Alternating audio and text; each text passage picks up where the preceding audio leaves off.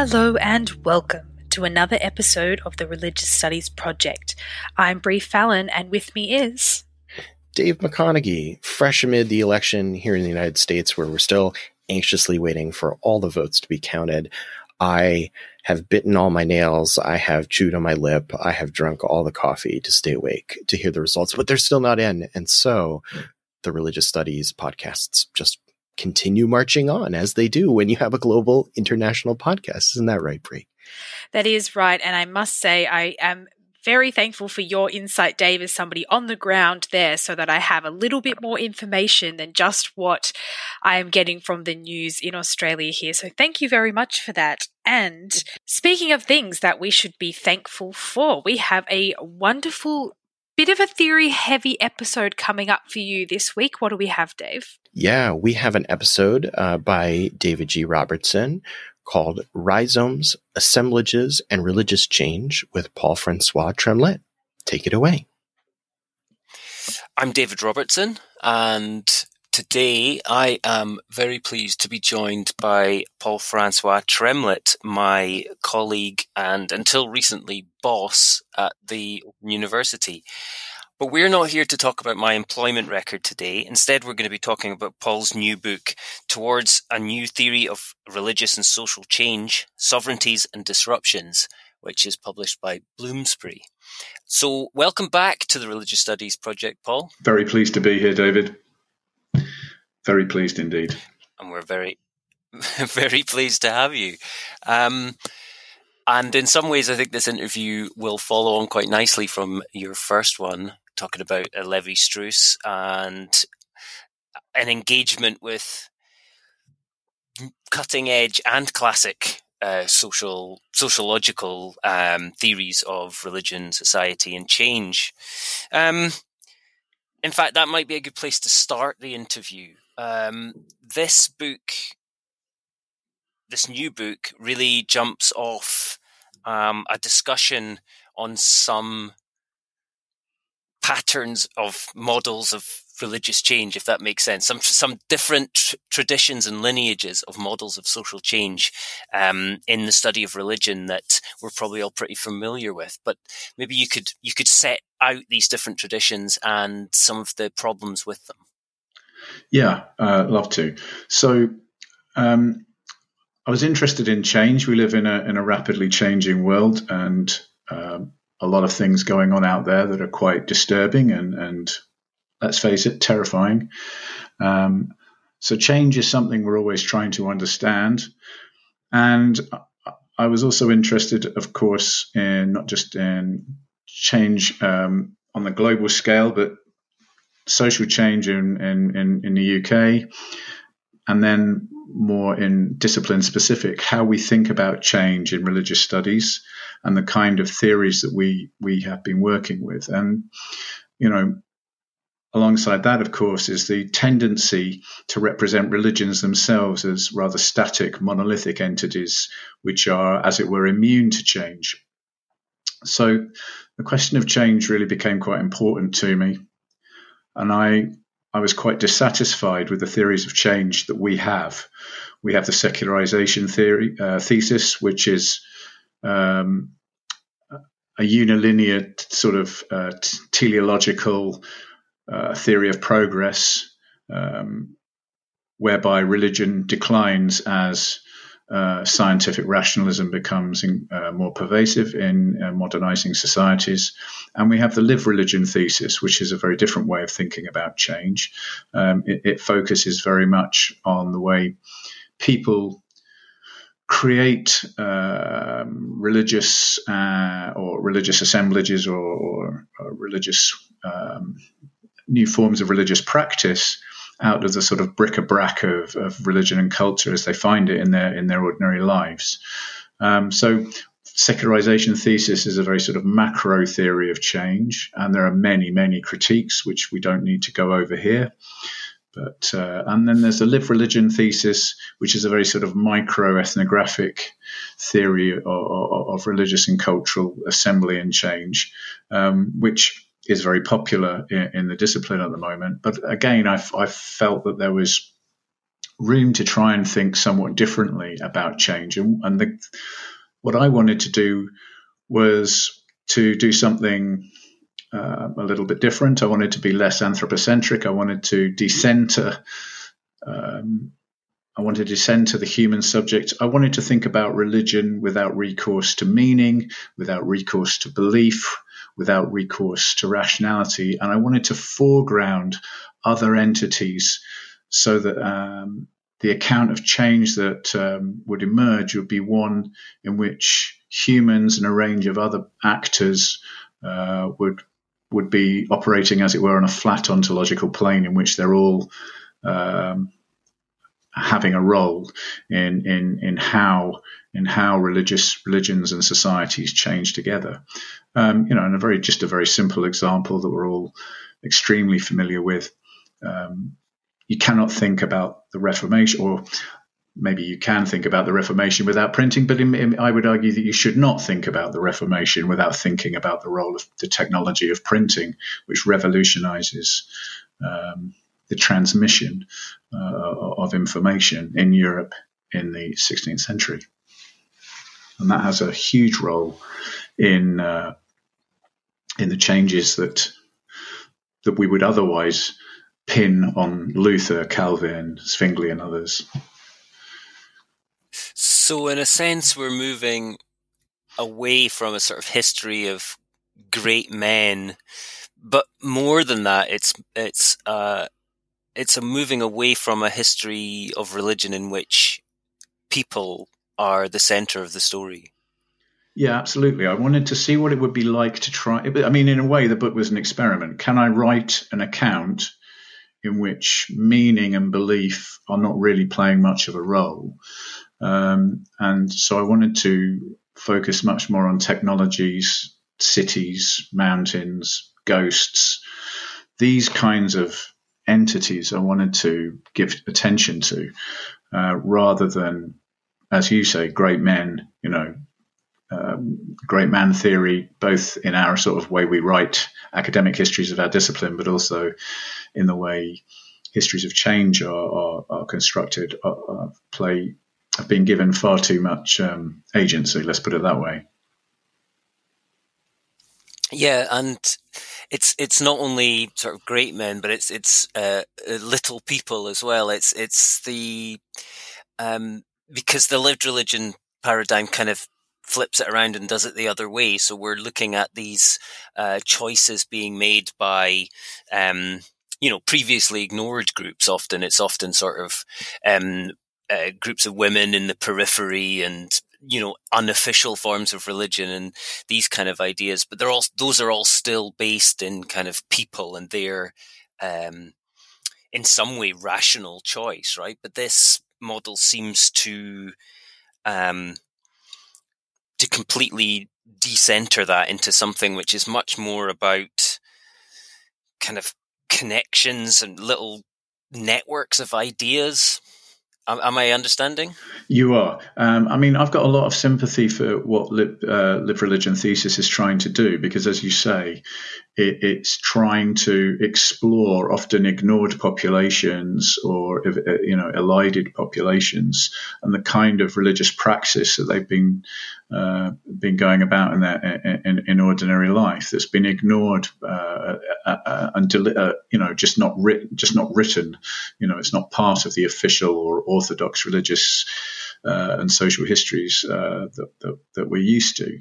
So, live religion offers a really potent uh, antidote to to some of that, but at the same time, it, it relies on a notion of the subject that um, is, for me anyway, or at least for this book, too phenomenologically authentic, too heroic, too, and at the same time, too neoliberal, right? Because what neoliberalism is all about, the emphasis is always on that that heroic, authentic subject in a process of continuous reinvention and self-invention. And the live religion thesis is really uh, embedded in that. So part of this was also trying to um, get away from that and to and the way that I chose to to do, to enact that was uh, through starting to read the works of Deleuze and Guattari, um, which I suppose was a natural progression for me, given my um, interest in work of Levi Strauss, and uh, which is also, uh, as it were, an anti-humanist uh, approach in many respects. So I wanted to, and I was also discovering a range of other authors, Jane Bennett. Uh, and her work on her interest in, in, in vitalism, for example, uh, Manuel DeLanda, uh, and a range of other authors who I felt were really offering uh, a, a, new way of thinking about the role of non-human actors in in in religious and, and social lives. I'd, I mean, I'd like to maybe dig a little bit more into, um, you know, Deleuze and Guattari, maybe specifically um, Jane Bennett's not a scholar I was familiar with until I read your book. Um, um, but maybe before we get there, just just before we leave kind of classical theory, um, there is an interesting. Uh, there's a couple of interesting engagements actually. You draw on Durkheim quite a lot, um, which I think is is fascinating because he's one of he's the only scholar kind of from that era that I ever uh, sort of use now. And um, but there's also a lot of these scholars are using terminology that I associate with 19th century anthropology. Mm-hmm. So we're hmm. talking about vitalism, we're talking about animism, we're talking um, fetishism. Uh, there, there's other, yeah, fetishism. Um, there's a lot of, of this terminology coming back. What, what is this playing with? It's it's at once a rejection of, of that kind of Victorian view, but there's a there's a, a détournement as well, if I can use situationist terms. Well, yes, okay. Any any reference to Guy Debord and the situationist is, is gratefully received um, because, well, he was right, wasn't he? But, um, he was. back, back to back to the subject in question. I think it's really interesting. Uh, I think it's a really interesting uh, turn that's going on. We find, you know. Um, I think it was uh, in a book by Appadurai, um, where he was he talked about methodological fetishism. Um, um, Guattari talking about animist subjectivity, and, and a few other instances where this language, as you say, this language of uh, the 19th century uh, religious studies or anthropology of religion suddenly finding its way into contemporary theory. Um, and you know it's and, and of course it's also there in the work of Bruno Latour who uh, who says we have to you know sociology has to rethink uh, its approach to the non-human it has to accept a certain I think his words are a certain dose well they're not his words because he was writing in French but a certain dose of fetishism um, so that there is this appropriation of that terminology of that language as a means to try and understand again where we are. I mean, it's it does it's you know I think it's uh, worth mentioning David Graeber. He's also part of this. Uh, uh, you know, David Graeber, who sadly died recently, he's he's also part of this ex, uh, move to explore what we can get out of thinking about objects and, and, and, thinking and things and, and reappraising our relationship with materiality uh, to rethink things like creativity. Um, so, yeah, he was also interested in, in concepts like fetishism and wrote about and, and wrote about that in, in, in really interesting ways. Um, so, yeah, I think it's an interesting move, and I think it's because there's been um, I mean, there are various turns and appropriations going on across different disciplines and disciplinary fields, but I think if we wanted to try and capture that or summarize it in some way, it would be that we're decentering ourselves, uh, the human, from the way we understand the world. That doesn't mean we replace a metaphysics of the subject with a metaphysics of something else, but it does mean um, we must start to think about uh, other agencies. There was um, there used to be something in the 80s uh, when people were interested in chaos theory, you know, a butterfly uh, wings flutter in South America, and there's some other event happens somewhere else, and that and that was, you know, that that moment where people starting to think about our old understandings of or our um, simple understandings of cause and effect are just not sufficient. They're just not satisfactory. We need to we need to put complexity first uh, and understand that causes and effects are multiple can work in ways that are counterintuitive. In, in, you know, they're not always unidirectional effects following causes and, and so forth. And it, you know, we need to really be prepared to make our lives more difficult as we try and theorize processes of change and transformation. So one of the things that another thing that inspired me in this was Levi Strauss and his work on myth. Levi Strauss places the agency of, of, of, of, of myth in the myths themselves, and they they change. They they they don't. Um, each new version is slightly different from the previous one, and there's this constant process of iterative change. The problem, if you like, with Levi Strauss's approach is that he's tied to a, a to a particular sort of um, teleology, which is entropic. So the myths will eventually just disintegrate and fall apart. I think it's important to avoid uh, any teleologies, whether they're imagining progress or decline, and, and to try and think a little bit differently rather than getting enamored of stories of progress or decline to try and imagine a sort of flat ontology um, in which um, there's that potential for everything to be involved, uh, have agency, and be involved in um, how how things are working out, how things are going to change and transform. It reminds me of Bourdieu. So the idea of the structuring structure I think of all of the sound kind of, I know he's a little later than the classical kind of theorist that we've mostly been talking about, but in his work, you have this idea where the, say the, let's continue with the idea of the myth from Levi Strauss. The, the, this, this, the structure has a certain agency on the agents, but the agents also, um, affect the overall structure. So both are shaping each other in a kind of dialectic. Um, now, Durkheim probably also has some uh, degree of that kind of teleological uh, um, trajectory in his work, but uh, I think it's it, it was something that that that your book reminded me of, and I don't know if you actually talk about uh, Bourdieu at all. Um, Bourdieu is just, I mean, I know Bourdieu has quite a lot of currency and it's just, it never happened. Me and Bourdieu never clicked. Um, that's not to say I don't recognize he's made an important contribution to sociology and, and, and you know, uh, uh, of religion as well. But I think um, I, I didn't talk about Durkheim in, in responding to your question, even though you'd sort of centered him as somebody I should. And Durkheim is a really interesting character. There's there's the person you read about as an undergraduate, maybe sort of you know um, day one theory of religion uh, course, and he's often quite conservative there. Um, sort of this sort of positivistic sociology, social facts, and it's all about norms and rules.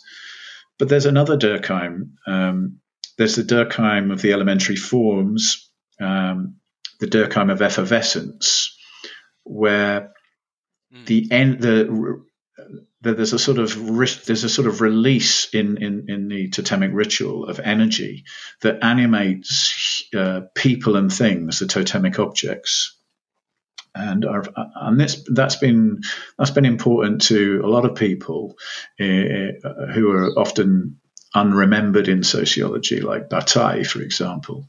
That idea uh, of this. Uh, Durkheim's idea of the sacred, mobilizing other accounts of the social um, in, in, ways that often, are often we often overlook in religious studies. Um, so Durkheim is, has a more radical angle that's quite interesting, and I got I was quite attracted to that. And for your book, there's a specific interesting um, aspect, which is that Durkheim's uh, theory kind of straddles religion and things that we normally think about as being political or even completely, you know, like sport and things like that that are that are just aspects of social life, but much more broadly.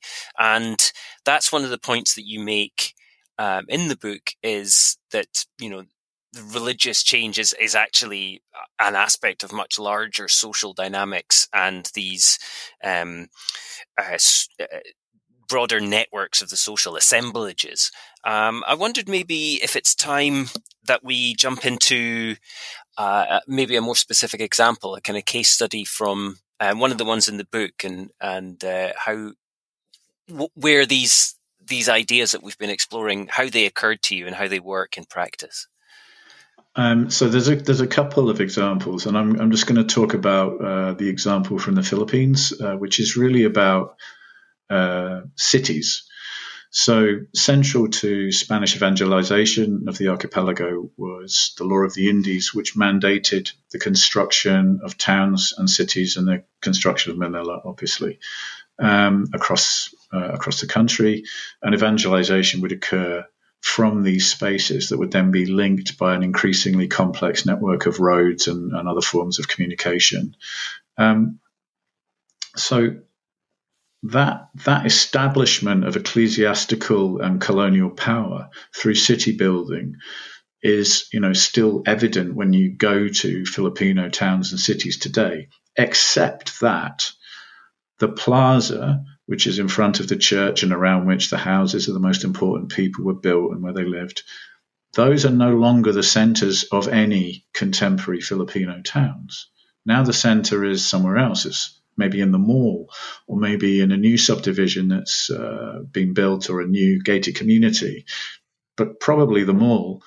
And, and that, and that reflects a series of transformations, not just in uh, the architecture of towns or town planning, but also it reflects a change in the transmission of religion, the transmission and practice of religion.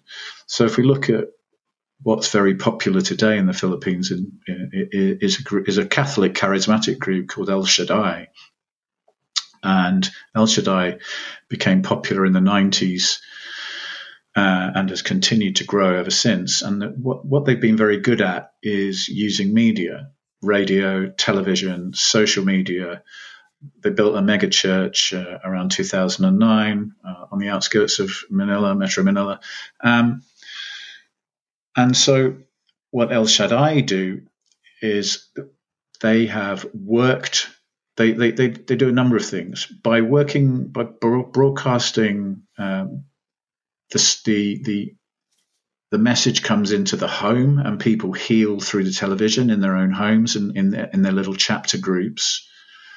They also uh, hold mass rallies uh, on, uh, in the in the in the main pub, the Luneta near the Luneta Park in Manila, and now they also have their uh, new megachurch. The point is, the, the, the center of gravity of El Shaddai is completely different to the center of gravity uh, of the traditional Catholic Church. The parish church, with its local population, um, you know, very much uh, grounded in a particular locality, transmission via the priest, is completely blown away by El Shaddai, which is not only connecting people, uh, which is connecting people through all these different forms of media across the archipelago, but also abroad. As as many people know, the main or primary export of the Philippines is Filipinos who work abroad in numerous capacities, nurses, carers, and so on and so forth. So these people are also plugged in to these virtual and online networks of El Shaddai worshippers and followers. So El Shaddai is com- creating a completely different kind of community. Uh, and and create and there and thereby creating completely different kind of social and urban spaces. And so, what I do in the book is try and I've, I've given you the beginning and the end, as it were, of the transformation of, of, Filipino sort of urban space. What I try and do in one of the chapters in the book is talk about what I call generative interactivity, where these different spaces uh, are, are, interacting with with with with different forces and are and are kaleidoscopically, like the like the turn of a kaleidoscope, changing into new forms uh, on and on, and and uh, so rather than focusing on the leader of El Shaddai or the, the prosperity gospel or, or, these new ideas or, or, or, a theological angle through which to plot religious change from sort of a sort of traditional uh, Catholicism to to the prosperity gospel. What I'm interested in, in is rather the material uh, forces through which El Shaddai is embedded in a series of other transformations, such as, for example.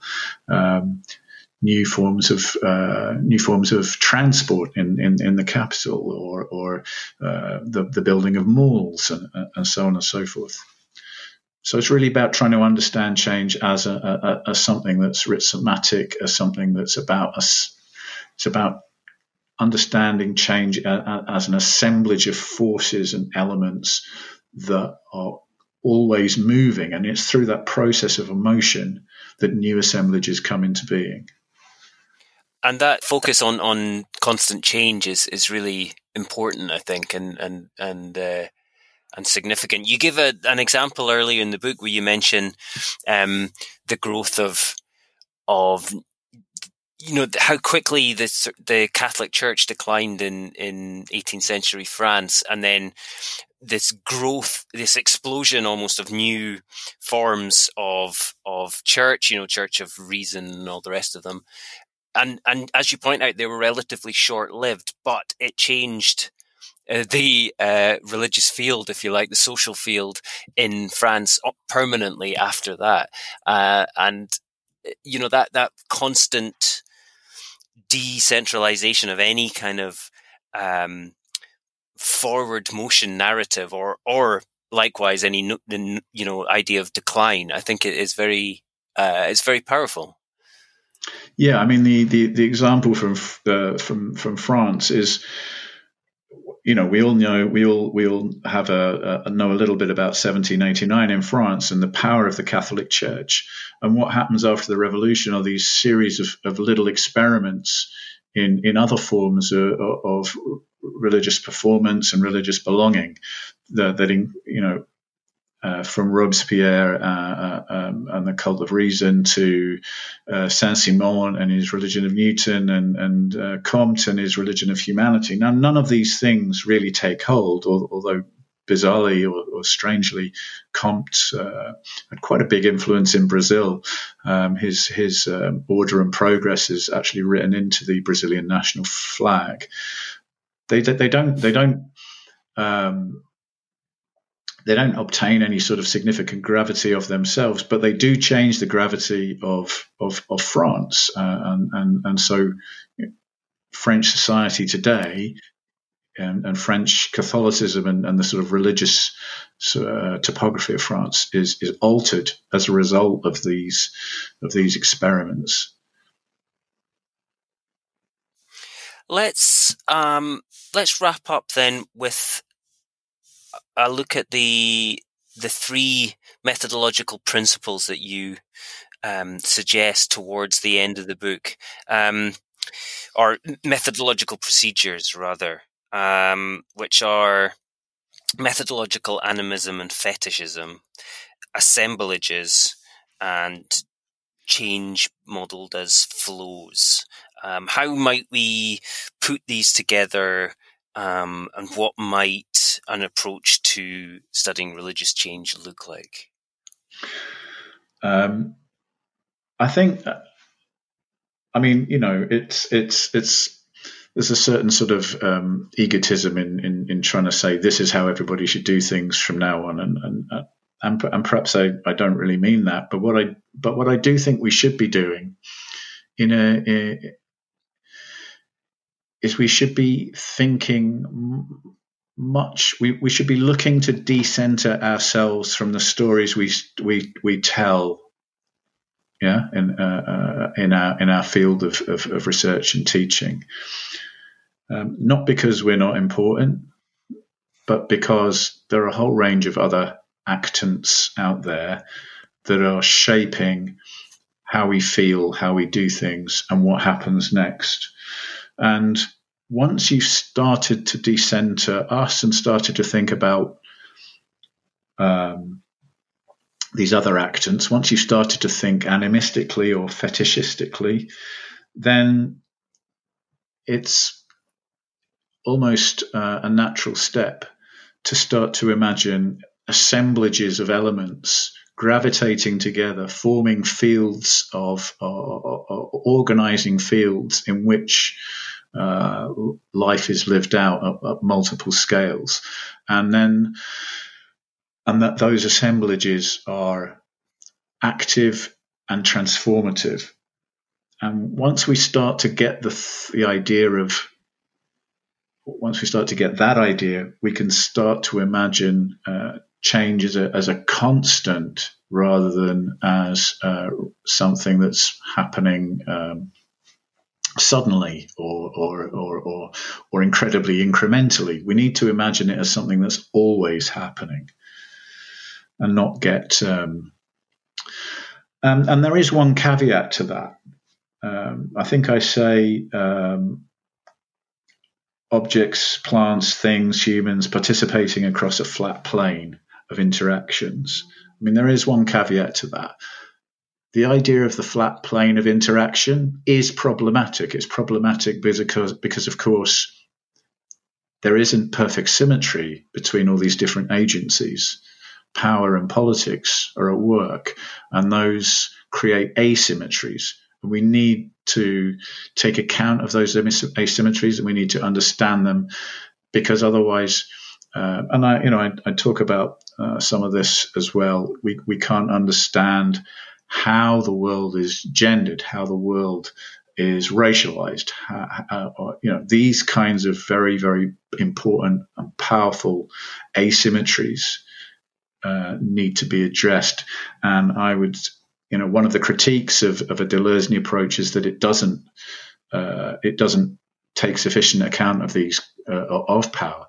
I think one of the things I try and do throughout the book is, is show that it can uh, and it, and it does make a useful contribution to that. I was going to ask actually. Um, you do, I, I, do remember reading that that aspect about power, but the other the other side of the kind of critical project um, is a focus on language, and I was kind of when I was reading it at the beginning, you talked about these different models of social change, and there there wasn't really. Well, you didn't mention a sort of, uh, you know, a critical discursive model, perhaps. Um, maybe you just didn't think it was relevant, and that's fine. But um, how does then questions about, for instance, are we talking about religious change or social change? Um, if if things are largely made of discourse and of language, then how can they be agents? Maybe this is too big a question. I just want to, I just want to, um, uh, to, to get some idea of your thinking on this. Um, because it seems to me that the idea of religion is itself a kind of assemblage um, growing out of economic and scientific and theological concerns in the mostly in the colonial era and you know and developed later on. Um, and so to talk about change of that in itself is maybe uh, is maybe problematic, or am I just overcomplicating things here? No, not at all. I, th- I, think you're right. I think the term religion has a gravity, and that gravity has been obtained through some the processes that you're alluding to. Um, and for sure, that gravity compels teaching and research to take certain forms. And, and a lot of what's been happening over the last 20, 30 years is is various people, Russell McCutcheon, Talal Asad, um, numerous others um, that ought to be mentioned, and I'm not I'm not going to for reasons of time and space. Are, are you know trying to deflect that gravity to to to you know move it, shift it to bring new elements to the constellation, right? So. Um, yeah, I completely agree. I mean, I suppose what I would say is, well, maybe maybe what you're talking about has been done and, and done in a very interesting way by Foucault um, uh, in the archaeology. Hmm. Um, because you're absolutely right. Uh, discourse, yeah. Discourses have power and they have agency, for sure. It's yeah, it's it's not even necessarily a a, a criticism. It's just it's where my um, interest in the sort of critical discourse side of things runs into the kind of network thinking of Deleuze and Latour and things like that. That is the bit I've yet to get my head around is where the two of those things, how they intersect and how they could work together. That's, because I, mean, I, I, hmm. do. I do realize the limits of critique, and I'm I'm trying to get past that. But that that's the place where the disjunction is for me. I think that's a really. Um, I think the meeting point of Foucault and Deleuze is is kind of interesting. There's Foucault's foreword to uh, capitalism and schizophrenia, and there are. Um, I think in control societies, Deleuze engages with discipline and punish, uh, although it's not a very long piece, um, but he does engage with it in quite a significant way. But uh, it seemed to me that they spent a lot of time not really engaging with each other's work or talking past each other to some extent. So maybe that work around discourse and and this sort of um, anthropoc- uh, you know, anti-humanist, um, object-centered, uh, Latourian stuff, Deleuzian stuff. Maybe that that how those intersect and how they work together. That's a job that no one's done yet. Maybe.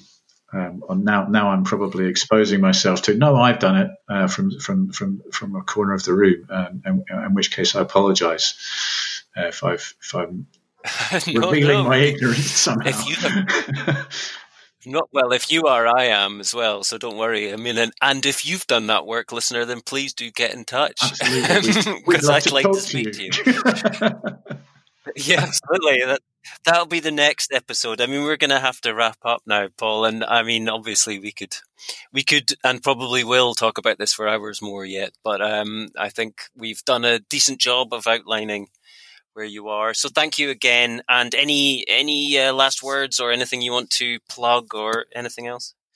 Yeah, I mean, just thank you very much for having me, and um, stay safe, everybody. Wise words. Thanks so much, Paul. Thanks, everybody. If today's episode brought you back to graduate school with its conversations on Foucault and Deleuze and uh, Bataille and Bourdieu, don't be afraid. It's okay. we all sometimes need the reminder that the the work of theory really marches on. The conversation that uh, Paul Francois and and David had today really focuses on the way that change works and what level should we understand uh, how change works. Should we look for change uh, at the at the macro level, at the global level, or should we look for change at the micro level? And in many people's opinions, that dichotomy between a kind of macro approach um, uh, that's a kind of older theoretical model or the newer uh, on the ground lived experienced model that looks uh, at a more micro level that both of those miss quite a bit about the way in which change operates. And so i'm really thankful that we can kind of talk about the the asymmetry of power and the way that religious change can be theorized in so many different ways. If you're not familiar with the rhizomatic model i hope that you learned some new things about this today. I know that i used uh, some of my own theory uh, on that with uh, Derceto in my dissertation, so I was familiar with the rhizomatic approach uh, Deleuze and Guattari have uh, have presented. So if that's new to you, great, welcome, welcome to the world that we think about that. Uh, Bree, we're going to continue thinking about religious change going forward. There's a lot of changes uh, that are happening. Um, in in the next episode that's coming up, I know that I spoke uh, about religious change. Can you can you say a little bit about um, the context in Australia that I was uh, that I was investigating in next time's episode? Definitely. Next week, um, Dave spoke to Professor Christina Rocha. She's the former president of the Australian Association for the Study of Religion, and We've been wanting to get Christina on the project for a really long time because she talks about um, transnational Pentecostal connections between Australia and Brazil, and particularly the Brazilian community in Australia. She's actually received an ARC, an Australian Research Council postdoctoral fellowship on this topic and it's an area that she has a lot of expertise in. So next week, our episode will be you, Dave, with Christina, and it is Global Flows, Local Contexts, Pentecostalism in Australia. So we will see you then. But until then, all that's left to say is thanks, thanks for, for, listening. listening. The RSP is sponsored by the BASR, NAASR, and the IAHR and is produced by the Religious Studies Project Association, a Scottish charitable incorporated organisation. Find out more at religiousstudiesproject.com. Brought to you by editors Breann Fallon and David McConeghy, and founding editors Chris Cotter, that's me, and David Robertson, that's the other guy. Our features are edited by Rebecca Barrett Fox and Lauren Osborne, and our Opportunities Digest by Ella Bach. Audio editing by Alex Matthews, podcast transcription by Andy Alexander and Savannah Finver, and social media managed by Ray Radford and Candice Mixon. Don't forget you can support the project by using our Amazon affiliate links or donating at patreon.com backslash projectrs. And you can find us on Facebook, Twitter, YouTube, iTunes, and other portals. Thanks for listening.